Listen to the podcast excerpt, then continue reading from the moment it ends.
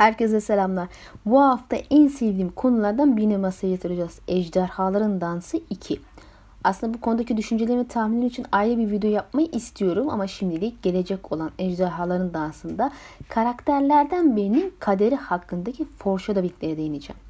Şimdi bildiğiniz gibi ilk video Müron hakkındaydı ve onun ateş tarafında Den'in yanında yer alacağını söyleyerek de bir nevi aslında Dans 2'deki tarafına değindim.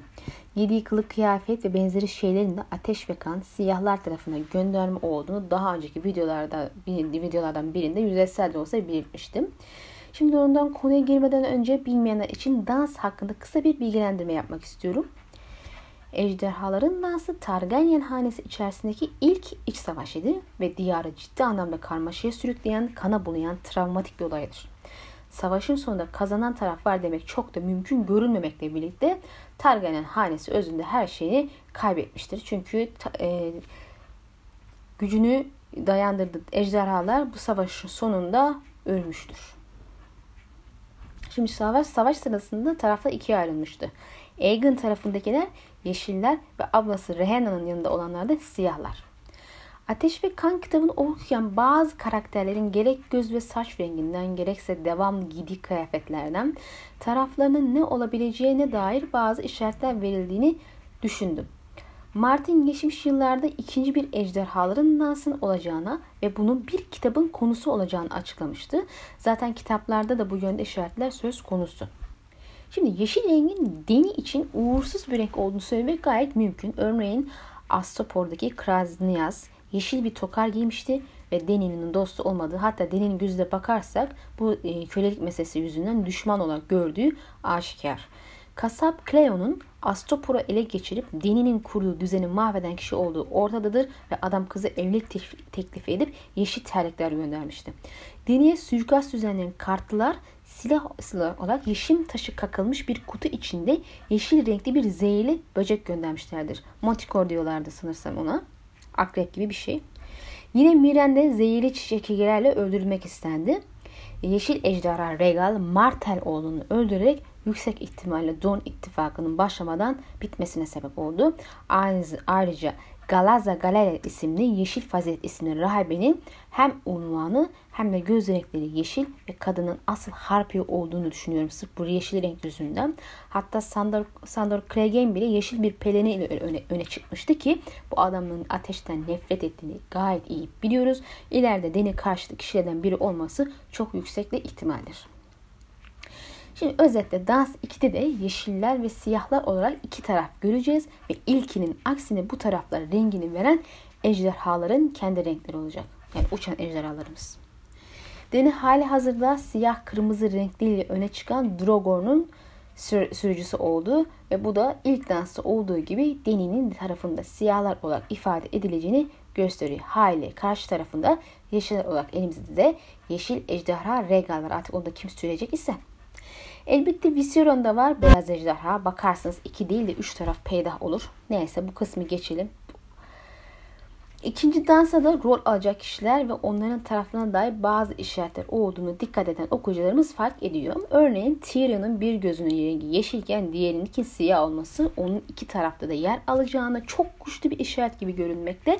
Ayrıca Makoro'nun gördüğü vizyonda tüm ejderha türlerini sayıp hepsinin ortasında hırlayan Tyrion'un arada kalıp savaşın merkezinde yer alacağını zaten gördük ve öncesinde yine Dans 2'ye gönderme olduğunu düşündüğüm bir savaş rüyası görmüştü Tyrion ve tepede de ejderhalar uçuşuyordu.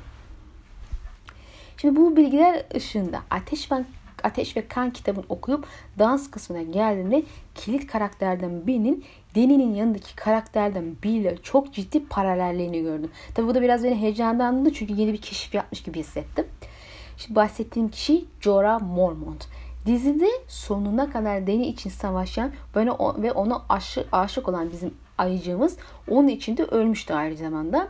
Biz aynı şeyi kitaplarda da bekliyoruz. Ve doğrusu ben o her zaman sonuna kadar Deni'nin sadık koruyucusu olacağına inanmıştım.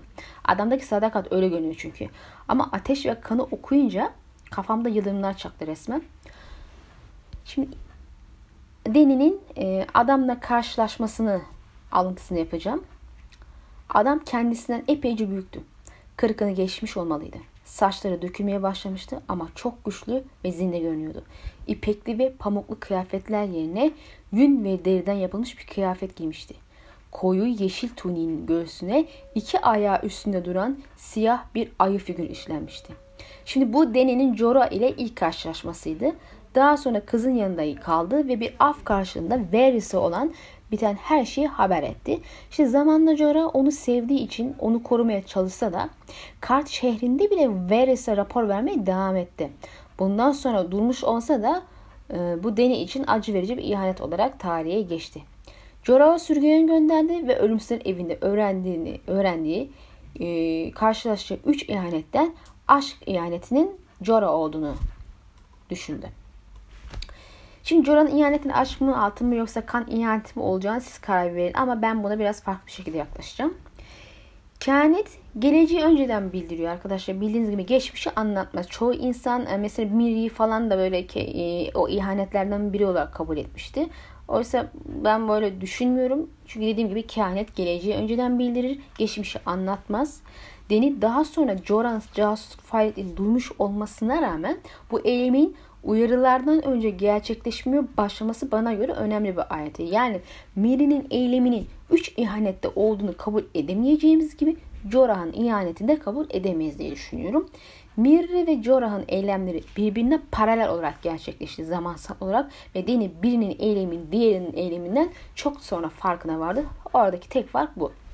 Şimdi bunun bunu aşka ihanet olarak göremeyiz haliyle. Yani e, unutmayın ki ölümsüzler olanları değil olacakları söyledi. Bu yüzden geçmişe değil de gelecekte ne olduğuna bakmak gerektiğine inanıyorum. Jorah'ın casus olması bu ihanetlerden biri değil ancak yine de Jorah ihanet, ihanet edecek yüksek ihtimal. Ondan gelen bir ihanet gerçekten de aşk ihaneti olabilir. Genellikle Deni'nin aşık olacağı kişiden bir ihanet görmeyi bekledik. En azından ben öyle bekledim. Bu hala da doğru olabilir. Yani bu ihanet ya Deni'nin aşık olduğu mesela Dairo gibi bir karakterden gelebilir veya Deni'ye aşık olan bir karakterden gelebilir. Jorah seni seviyorum dediğinde Deni bunun aşka ihanet olduğunu düşündü. Nitekim sadece Deni'nin birisine aşık olması değil, aynı zamanda ona aşık olan birinin de ihanet olasılığı dikkate alınmalıdır. Devam edelim. Peki Jorah Deni'ye ihanet edebilir mi? O kapasite bu adamda var mı?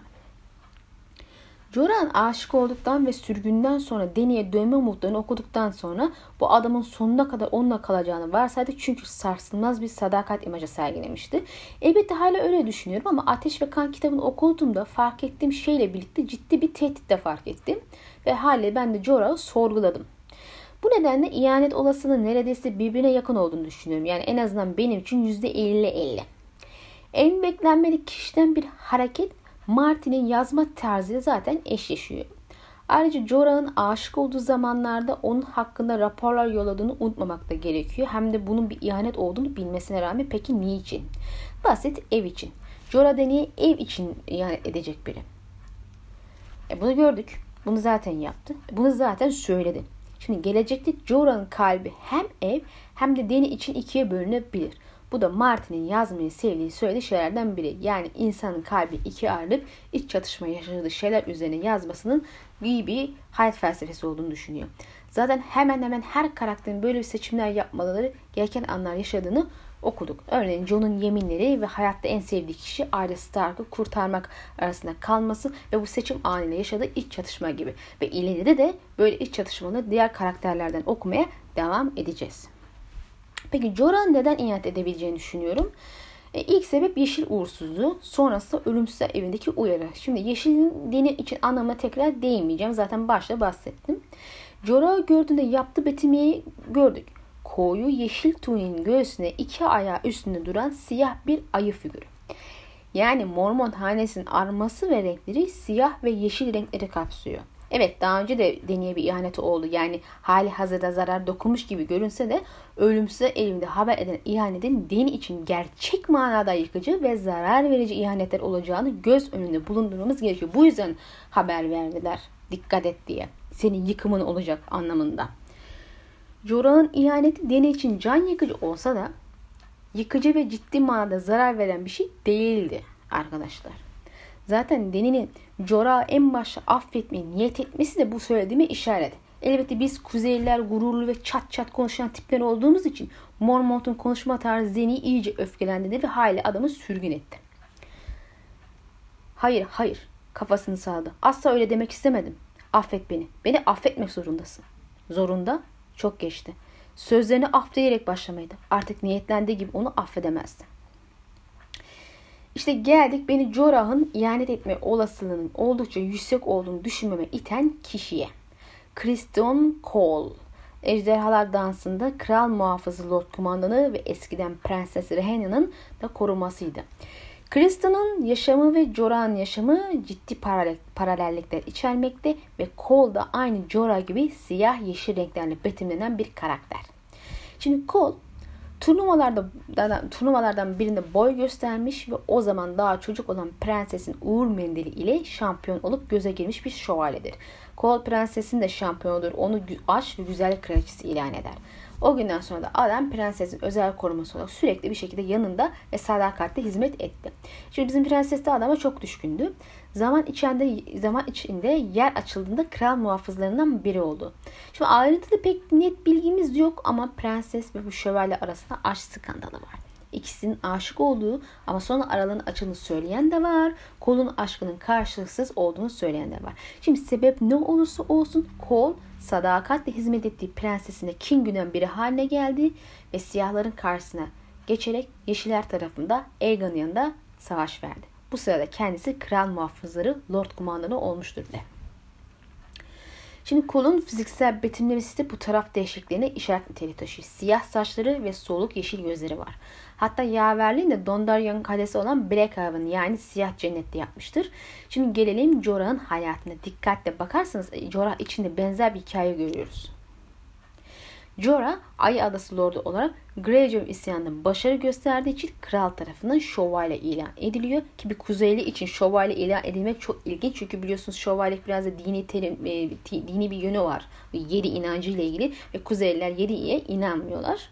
Ama kral istediğini kişiyi şövalye ilan edebiliyormuş sanırsam. Yani o yüzden Jorah'ın kuzey tanrına inanmaya devam edip şövalye unvanı alma imkanı var.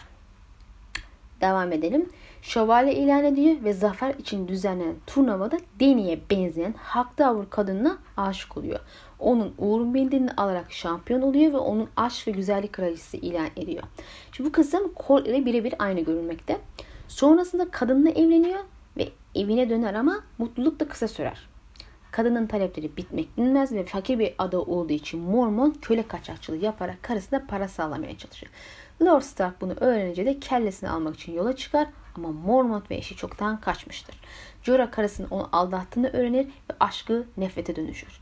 Ve tabii ki bundan sonra da af vaadi karşılığında Deni ve Viserys hakkında tahtta bilgiler göndermeye başlar. Deni dehşet içindeydi. Ondan nefret ediyor musun? En az onu sevdiğim kadar diye cevap verdi Sir Jorah.